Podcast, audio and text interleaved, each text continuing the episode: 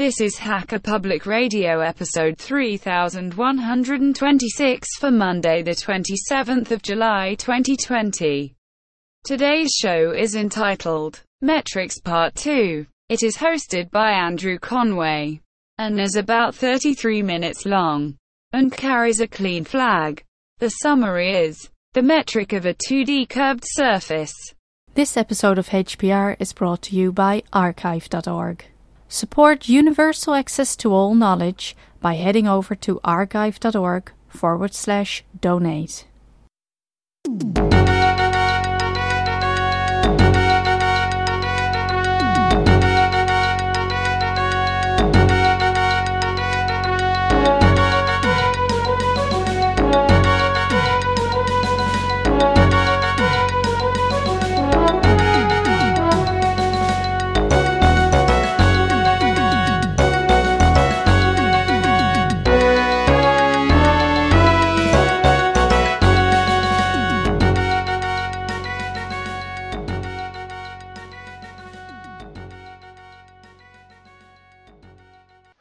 This is McNaloo, and this is the second part in my series. Well, it might just be two parts, who knows, uh, on metrics. So, uh, there is a first part, um, and it was show 3101. I was slightly excited for a moment when I thought 3101 was a prime number, but turns out you can divide it by 7, so that excitement was short lived. One day, I'll get a show that's a prime number. Well, mind you, I might have been on one already, I've not checked all of them. Anyway, I digress almost immediately. So, what my show was about was it was describing the concept in mathematics of a metric. And I think it's a concept that goes beyond mathematics, like many things mathematics uh, does or do. Um, now, the I say I described it very sh- in very shorthand terms as the metric is like a mathematical ruler. And what that means is that in, you specify a position in coordinates, and you specify another position in some a set of coordinates too. And the metric will take those coordinates and tell you the distance between those two points. That is essentially what it does. Well, there's a bit more to it than that, in that you also have to define metrics over very, very, very tiny distances, so small that they're very small, but they're not actually zero. So it's the opposite idea of an infinity, a number so big that it's bigger than any number you care to imagine, but isn't actually a number. Okay, so yeah, so metrics really describe infinitesimal distances, which is a very strange concept, but you'll see why that matters. Because in some cases, like the one I'm going to talk about today in a minute, it really does matter where you are. Distance, we think of distance as, you know, like just the distance between two points. Well, that's true, but your coordinates will change and give you different distances depending upon where you are. Uh, and that is a point I'll come to in a minute. So that's why it's important to talk about things what's called locally. You can only talk about infinitesimal, very small changes in distance. You can build measure any distance you want, but you have to build that up by looking at adding up lots of small distances or small changes in coordinates. Um, the last time I looked really at a flat surface and I said you had Cartesian coordinates that were x and y, and they were the simplest. Their metric is Pythagoras. That has a strange property that it is global. It is true everywhere. Pythagoras can the Pythagoras uh, theorem can be used to construct a metric where the distance between any two points is the difference. Well, the difference between any two points squared is equal to the sum of their x coordinate difference squared plus the y coordinate difference squared. Um, so it's Pythagoras, uh, three uh, three sides of a right angle triangle. Now, that isn't almost the most convenient coordinates used. You could use polar coordinates, which is essentially like a, a distance and a bearing, uh, or a direction measured as an angle. Um, and if you do that, then you still talking about a flat surface, but then you get a coordinate that the the, the angle uh, that depends on your radius, how far away you are from the origin of your coordinate system. Um, so that very simple example illustrated where you might not want to use x and y coordinates. You might choose polar coordinates, but then your metric becomes complicated and a change in angle will, as I say, depend on your other coordinate, your radius. And that complicates things. Now, that's a choice that you might choose to make in a flat 2D surface. But in other, in fact, just about every other case you can imagine, uh, every other kind of 2D surface that's not flat, you just can't use a pair of x and y coordinates. It's impossible. You could use it locally, but you can't extend that globally because if you've got a curved surface, you can't use x and uh, you can't just use x and y because it depends where in the surface you are and how it curves at that particular point in the surface. That's the short explanation. But um, let me press on and talk about a particular uh, curved surface. I'm not going to tell you what it is yet. Um, you might think you're going to guess what it is, but you'll have to think through this little puzzle that I'm setting you. Um, well, it almost sounds like a paradox, but it isn't because it. I will immediately explain why it, it might be surprising. So, I would ask you to imagine that you are standing on some curved surface, and you don't know what it is, uh, but you know that it may look flat locally, like standing on the earth, but in fact, it isn't flat, it's curved. And then you decide, you pick a direction, and eh, you can pick any direction this will work, whatever direction you decide to, to move in, and you move, let's say, x kilometers. Now, it doesn't matter exactly what x is right now, just that it is x. Then after you've walked x kilometers in a direction of your choice, you can choose any direction you like, you turn right by you make a 90 degree right turn and then you walk any distance you like. It can be one step. You can get in a plane and fly uh, for 10 hours. It doesn't matter. You can just travel any distance you like. And then at some point you stop. You turn right. And then you travel x kilometers again. And you are absolutely guaranteed on the surface that I'm describing to be back where you started. Okay? So you've picked the direction, any direction, you've gone X kilometers, you then turn right, then you travel any distance you liked, and then you turn right again and walked X kilometers or moved X kilometers again, and you're back where you started. What kind of curved surface is that? Well, actually, there's more than one type of curved surface it could be, but the one that uh, I actually mentioned it already, and I said I was going to talk about it, so you might have guessed it. I'm not talking about some like hyperdimensional sphere that you might find in a book by Stephen Hawking. No, I'm talking about the surface of the Earth, the surface of a sphere. Okay, the Earth isn't quite exactly spherical, but let's imagine it is. So first, we're talking about a, the surface of a sphere like the Earth. Um, now, what I just described, as I described it, uh, actually will only work if the distance x is a quarter of the circumference of the Earth.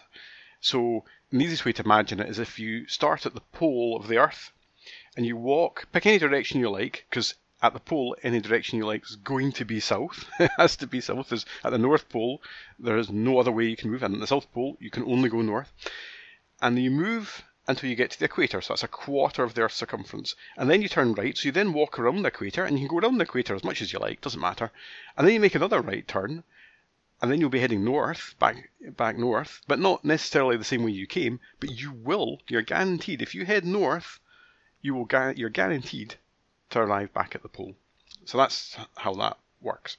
Now, actually, you, there are ways to, to do something similar without being on the surface of a sphere, but I'm not interested in in talking about that.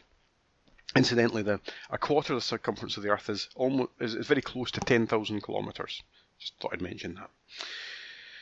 Um, now, the important thing about this is that if you think about it, in making this three-legged journey with a 90 degree turn at each point in the journey, you have drawn what looks like a triangle on the surface of the Earth.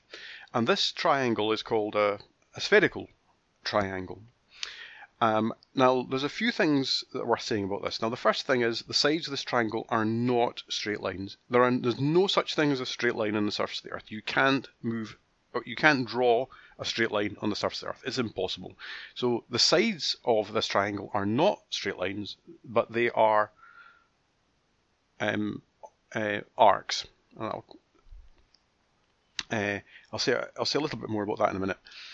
Now the other thing that's interesting about this triangle is it's got three angles at each corner, and each one of them is 90 de- uh, degrees. Uh, well, sorry, actually the one at the top needn't be 90 uh, degrees, but let's say that you each side of the triangle that you've walked, and let's change the example a little bit, specify a bit more precisely, that you walk a quarter of an Earth circumference on each side. So it's a equilateral triangle on the surface of a sphere, and uh, and what you will find is that the the triangle, what's called a spherical uh, triangle, that if you add up the angles you get 270 degrees in this example. And uh, and if you know about normal triangles on a 2D flat surface, you would know that the angle of a triangle always adds up to 180 degrees. So this version of a triangle, called the spherical triangle, is is different. Uh, it, it can have angles add up to more than 180 degrees. The smaller the triangle gets, by the way, the closer the triangle's angles will be to adding up to 180 degrees, and the closer the sides of the triangle will look to being straight lines. That's just saying if you are working locally on the surface of a sphere on a small enough scale, much less than the radius of the Earth, then everything starts to look flat again. So that's all that is. Now the reason I'm sort of labouring this thing about spherical triangle is so I can now make an important uh, um, analogy uh, well, or draw your attention to a similarity that's that's going on here. The sides of a triangle are straight lines. Straight lines are special in two-dimensional flat surfaces because they are the fastest way to get between any two points. So if you join any two points with a straight line, that is the fastest route between them. That is the shortest distance you need to travel to go from one point to the other. The same is true of the things that make up the sides of the spherical triangle. They're called arcs of great circles. And the great circle is to the sphere what the straight line is to a flat 2D surface. Um, and it's um, a great circle, I should say, is a, any circle drawn on the, on the surface of a sphere that has the same radius as the sphere. So for the Earth, the most famous example of a great circle would be the equator. Uh, and indeed, any uh, in any two diametrically uh, opposite points on a sphere, so the two poles, for example, can be used to construct uh, a great circle that runs through both of them. Uh, and so you can imagine there's a great many um, uh, great circles that you can draw all over the uh, the surface of a sphere and the Earth. But we're only in we only have a, a, name for one special one on the Earth, and that's the equator. Uh, you could argue that we have the Greenwich Meridian, but that's actually only half a circle. It's only half a great circle because the other half is on the back, and I think that's called the International Dateline. So it's so we don't have a name for that whole great circle. I don't think, at least if there is, I've not heard it. Uh, so, so that's the that's that little triangular walk was to introduce you to that idea. Now, the important point there is I've introduced the idea of there's a special thing on your surface, a special shape, one dimensional shape, that you can use to measure a special distance, the short, which is the shortest distance in the cases we're looking at. And for the flat surface, it's a line. For the sphere, it's the great circle. And there are a few things worth noting um, that well, first of all, there's no such thing as parallel lines on the surface of a sphere. There's no an, uh, no obvious analog to that. Uh, you get parallel lines on the surface on a flat surface, but on the surface of a sphere, no lines are parallel. Uh, uh, well, certainly no, no, no two great circles can be parallel. That's what I mean. So let's move on from that uh, to the metric. So what is the metric for a sphere? Um, well, let's start with the fact that we need to construct some coordinates in order to talk about metrics. So the most obvious ones for the Earth are, are longitude and latitude. So your latitude is the angular distance you are away from the equator. So the equator is zero degrees. And as you as you go further north from the equator, this angle increases until you finally get to 90 degrees north at the North Pole. And as you go south from the equator, that angle latitude decreases until you get to minus 90 degrees or 90 degrees south at the South Pole. Uh, and then the other angle you need to, to use is called the longitude. And we measure longitude from the line I've already mentioned, which is the Greenwich Meridian, which runs from the North Pole to the South Pole through for historical reasons, through uh, Greenwich in London. Uh, the French wanted it to run through Paris, but who had the bigger navy at the time? I'm quite sure that if we were, if the if if the the zero of longitude was decided in the 20th century, it would have gone through Washington D.C. And if it was decided now, it could quite possibly go through Beijing. Anyway, whoever's got the biggest navy at the time gets to decide where it goes, and it happened to be uh, the British, so it goes through London and Greenwich, and we call it the Greenwich Meridian, or the Prime Meridian. I think that was an attempt to de uh, de-emphasize the geographical, uh, geopolitical uh, significance of, of of that meridian.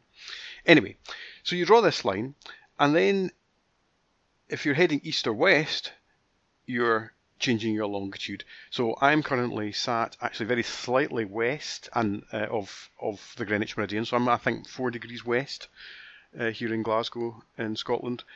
Um, and then if you keep going west, eventually you'll you'll get to uh, North America, uh, then through the Pacific, and then you'll get to international dateline, which is um, a longitude of either 180 degrees east or west, uh, don't know which you would call it actually. Uh, sometimes longitude is also defined as positive or negative, and it's positive going west, I think. But I usually like to specify west or east uh, to avoid having to remember which way is which. Uh, so those are our coordinates. So we need to work with those. Uh, now, what we want to do is the metric will tell us if we change our longitude and latitude by small amounts, what distance will we have moved? Okay, that is what the metric uh, is going to do for us. And you'll see it'll be a nice example, better I think than the 2D one, of of of why these have to be infinitesimal distances. These have to be very small distances. And it's as I said before, it's because the change in distance depends where you are in the Earth. We'll see why. Now, let's first of all keep things simple. Let's fix one of the two coordinates. So let's fix longitude first. That's the easier one to fix first.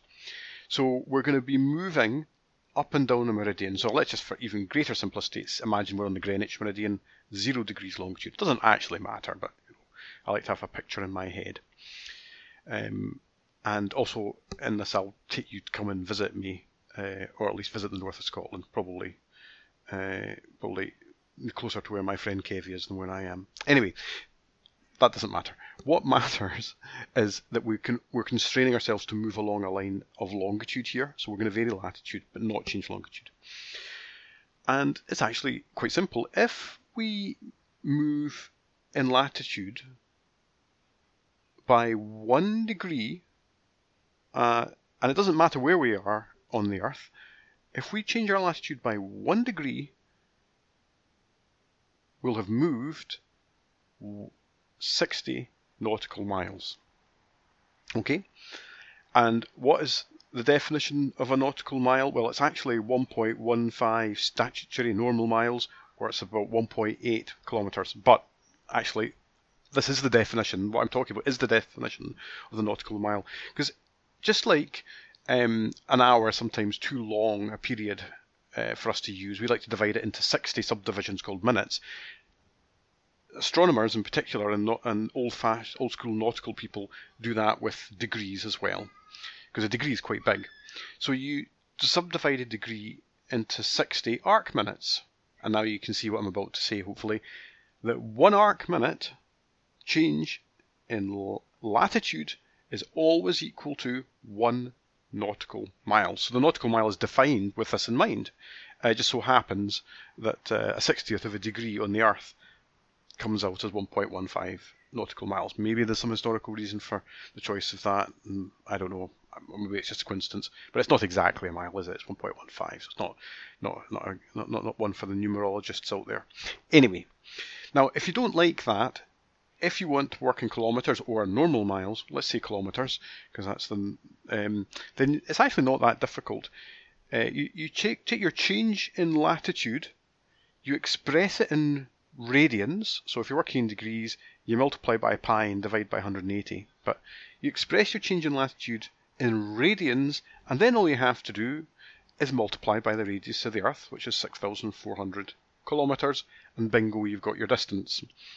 And if you think about it, if you're changing latitude as 2 pi, that is, you've gone all the way around the Earth, you know, you've done a circumnavigation through the poles, so a change in latitude of 2 pi, then it's 2 pi times the radius. 2 pi times the radius is the circumference of the Earth. There you go. So, um, now I'm probably getting a bit off track here. Anyway, my, my point is that it's a very simple relationship. Uh, but let's stick with the arc minutes. Um, so, one arc minute, changing one arc minute of latitude equals one nautical mile. And that's latitude. We've done latitude. Okay, let's move on to longitude. And let's now imagine we're on the equator of the Earth and we only move east or we move west. Okay? So um, we're on the equator. Now the equator is a great circle, just like the the Greenwich Meridian is, is on a great circle. So the same thing applies. If we're just moving around the equator, one uh, on a one arc minute change in longitude gives you one nautical mile. Okay, so um, or if you prefer, you take the change in your longitude in radians, multiply by the radius of the Earth. Bingo, you've got your the distance you've you've travelled. Okay, but this is where it gets complicated. Stroke interesting. Let's now imagine that you've come to visit me up in Glasgow, which is okay, or maybe a bit further north than that, but let's say it's 60 degrees north in the Earth, and I'll tell you why it's 60 degrees north in a minute, why that'll make things a little bit simpler. Now, the first thing I'd like you to imagine is that we're, if we're moving in longitude on the equator, we're moving around a great circle, a circumference of the Earth. If we're moving around the circle of longitude that's at 60 degrees north, I think you can imagine that that's going to be a smaller circle. And indeed, if we went all the way to the, as we get closer and closer to the pole, that circle becomes smaller and smaller until at the pole, where you know our distance travelled is nothing because there's no, you can't define longitude at the pole. There's only, you've only got latitude of 90 degrees, and there's no longitude you can talk about. As soon as you step away from the pole, you've got a longitude, but on the pole, that's undefined. Anyway, so at 60 degrees north, it turns out that if you into a little bit of uh, trigonometry, you can work out that the the radius of that circle at 60 degrees north is exactly half that of their circumference. And that's because the the size of the circle, the, the radius of this circle scales as the cosine of the latitude if you're into your trigonometry. And the cosine of 60 degrees is exactly a half, which is why I picked 60 degrees. Now, I think you can now see what I'm talking about. Because away from the equator, at a constant latitude, the circles get smaller and smaller as you get to the poles, and the same is true in the southern hemisphere of the Earth, and I'm obviously northern hemisphere centric. I, I admit that, I apologise. I do occasionally mention the southern hemisphere, um, but I've and I've been there, but most of my life has been in the northern hemisphere. So yeah, another show there about northern hemispherism or whatever you want to call it. Anyway, the point being that a change in longitude away from the equator involves smaller and smaller distances as you get closer and closer to the pole. And you need to multiply by the cosine of your latitude. So we can fix this problem. We can now say that away from the equator, the distance travelled when you move, you change longitude by a certain amount is equal to the change in that longitude multiplied by the cosine of the latitude that you're at, and whatever that gives you is the distance that you've moved in nautical miles. And again, you can do the exact same thing. Um, you can express the change in longitude as radi- in radians, and then multiply by the radius of the Earth, then multiply by the cosine of the latitude. That works too. Okay, so I think you've hopefully got, even if the trigon- trig- trigonometry isn't to your taste, you've got the idea that the change in longitude depends on where you are on the Earth. It depends on your latitude. It doesn't depend on your longitude, it just depends on your latitude. So we can put all this together, and uh, the metric for the surface of a sphere is as follows. So the change in well, sorry, the, the, the, the, the distance, the small distance travelled squared equals the change in your latitude squared plus the change in your longitude squared times the cosine of your latitude squared. Okay? In other words, what we've really done is applied Pythagoras locally using everything that I've just talked through there. Um, I'll try and put some diagrams in the show notes if I if I have time. I can't promise it, but I will try. So, because uh, I do appreciate it, it's quite difficult to to picture these things. I'm trying my best, but uh, I'm not very good at drawing pictures. But hopefully, this is about yeah, we were in HPR, so hopefully an audio verbal description is getting us somewhere. Right, now, uh, just to reiterate, for that to work, you need to express all your changes in longitude and latitude in arc minutes, and the distance that comes out the end of that will be in nautical miles. Yeah, and again, you could use the radius of the Earth and radians um, as we described as well. Uh,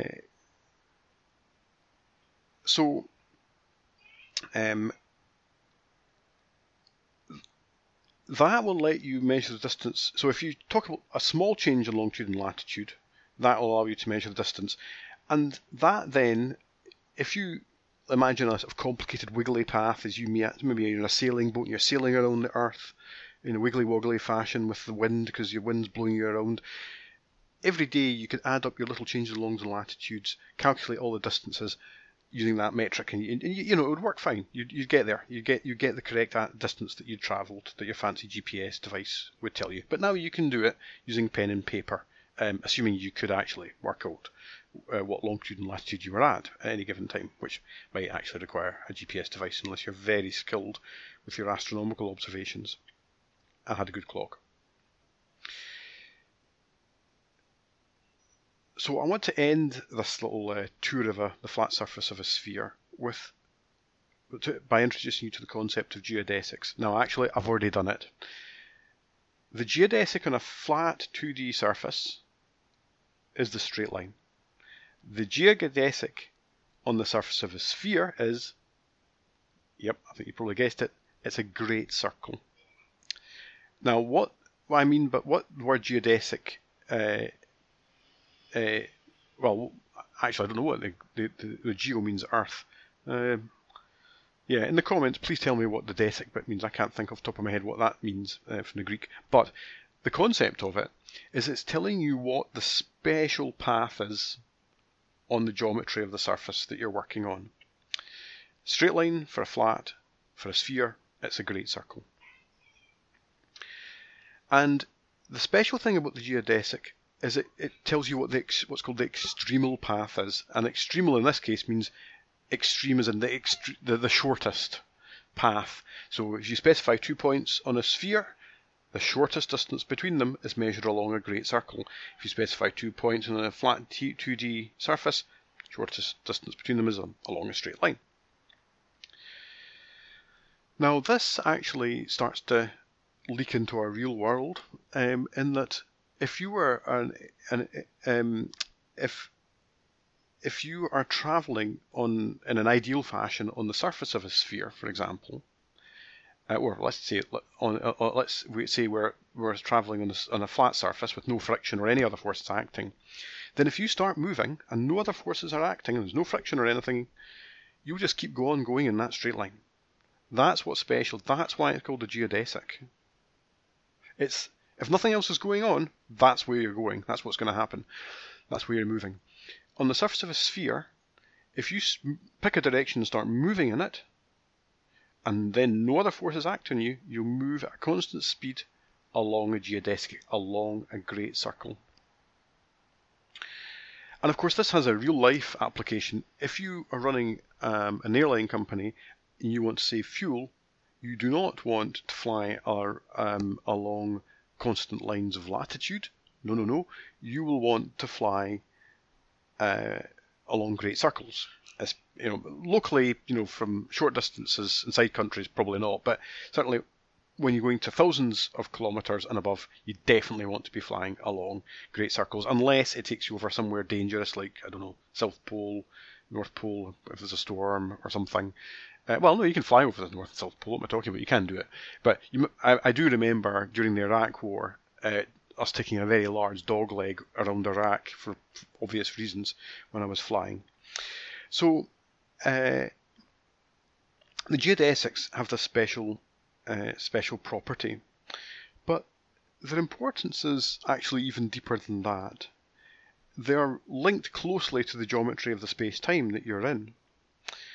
And in fact, in Einstein's theory of relativity, what that says is the presence of energy and mass is what dictates how space-time is curved. And then you can work out what your ge- the geodesics are. Where if there's no other forces acting, how a how t- a test particle would move through space and time, or I should say space time, not space and time, space time. So um, energy and mass tells space time how to curve, and space time, its curvature, then tells mass how to move. It, it, it literally dictates what the geodesics are. And here's the interesting bit this does away with the need for gravity. You don't need gravity in Einstein's theory of relativity. It's embodied in the nature of the curvature of space and time itself. And the path of any free object, freely moving object, is one of these geodesics. So I think I'll leave it there. I've teased you a little bit about what, what this has to do with relativity.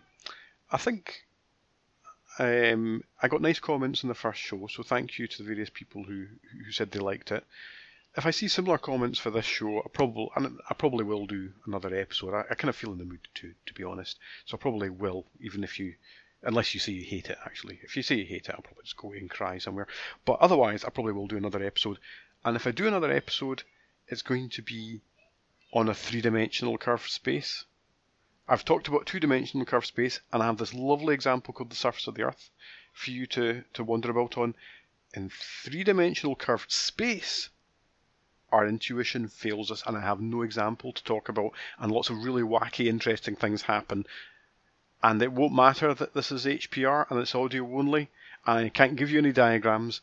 It will just be lovely. It will be great. I look forward to that, doing it myself, and hopefully you, you people will enjoy listening to it if I get it right. Anyway, until next time, uh, thank you very much for listening, and remember, please do leave comments. I like comments, and this is HPR, so please do uh, record a show if you've got something to add or correct about what I've just said. Thank you very much. Bye bye.